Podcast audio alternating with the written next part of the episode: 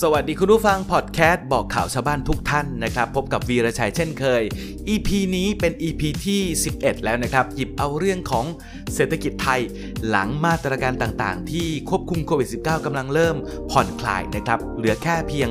บางจังหวัด วันนี้เราก็มาพูดคุยกันนะครับ มาเล่าเกี่ยวกับเรื่องของเศรษฐกิจไทย ตลาดท่องเที่ยวไทยปี 64 จะขึ้นอยู่กับโควิด -19 มากน้อยเพียงไหนครับคุณผู้ฟัง จับตาการตลาดท่องเที่ยวไทยในปี 64 นะครับ ที่ยังคงต้องพิจารณาปัจจัยสำคัญอย่างโควิด -19 ครับ ใน 2 กรณีที่อาจจะเกิดขึ้นก็จะมีผู้ประกอบการในห่วงโซ่ธุรกิจการท่องเที่ยว ควรจะปรับตัว ซึ่งจะปรับตัวอย่างไรด้วยนะครับ ศูนย์วิจัยกสิกรไทยครับประเมินสถานการณ์ทิศทาง ตลาดไทย เที่ยวไทยออกเป็น 2 กรณีด้วยกันนะฮะเพื่อสะท้อนให้เห็นถึงการฟื้นตัวของตลาดการท่องเที่ยว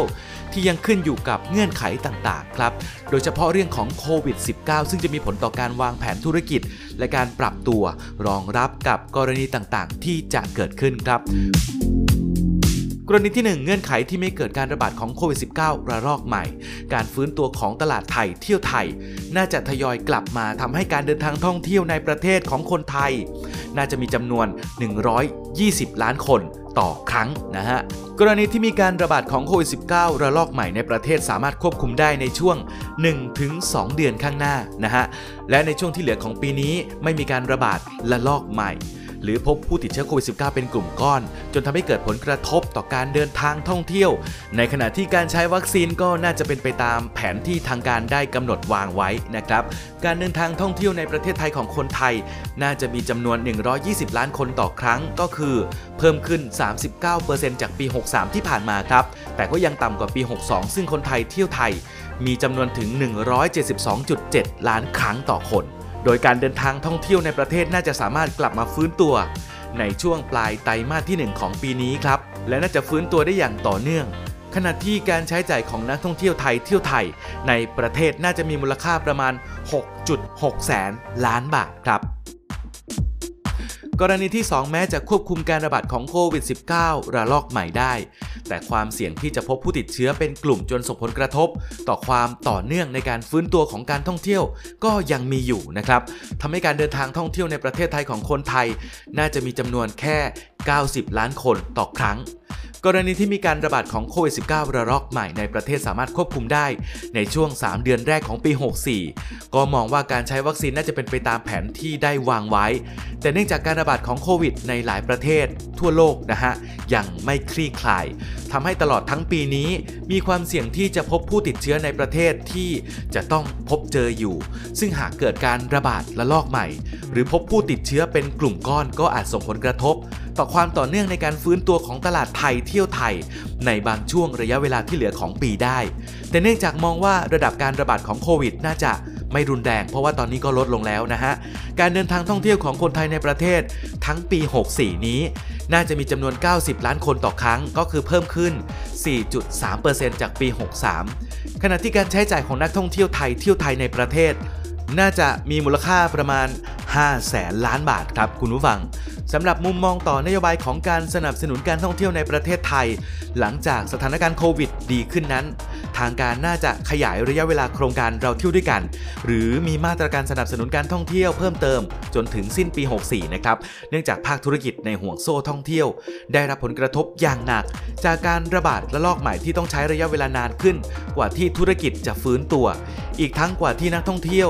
จะกลับมาท่องเที่ยวกันอีกครั้งก็คงต้องใช้ระยะเวลามากกว่าเดิม พอสมควรที่จะเรียกความเชื่อมั่นกลับมาครับ ซึ่งอย่างไรก็ดีครับ เนื่องจากการต้องมีการจัดสรรงบประมาณไปในหลายภาคส่วน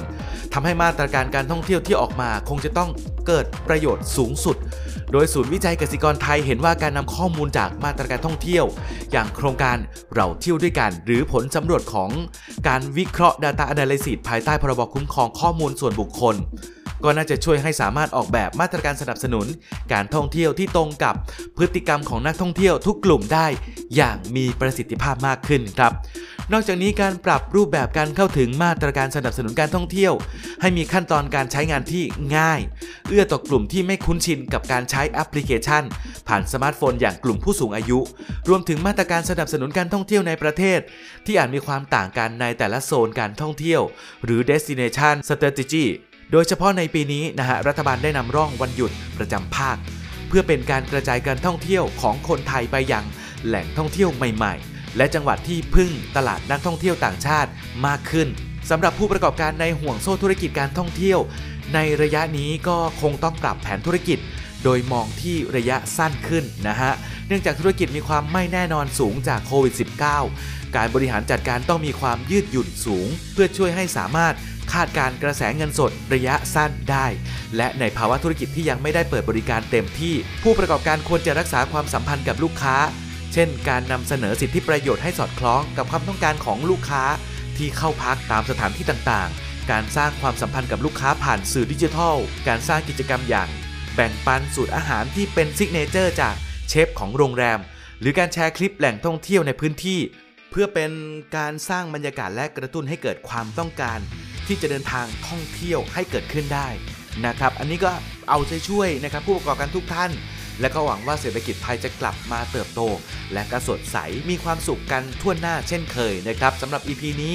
ก็คงจะมีเรื่องเล่าเพียงแค่นี้ หวังว่าจะเป็นประโยชน์กับผู้ฟังทุกท่านไม่มากก็น้อยนะครับ แล้วกลับมาเจอกันใหม่ใน EP หน้านะครับสำหรับวันนี้วีรชัยต้องขอลาคุณผู้ฟังไปก่อน สวัสดีครับ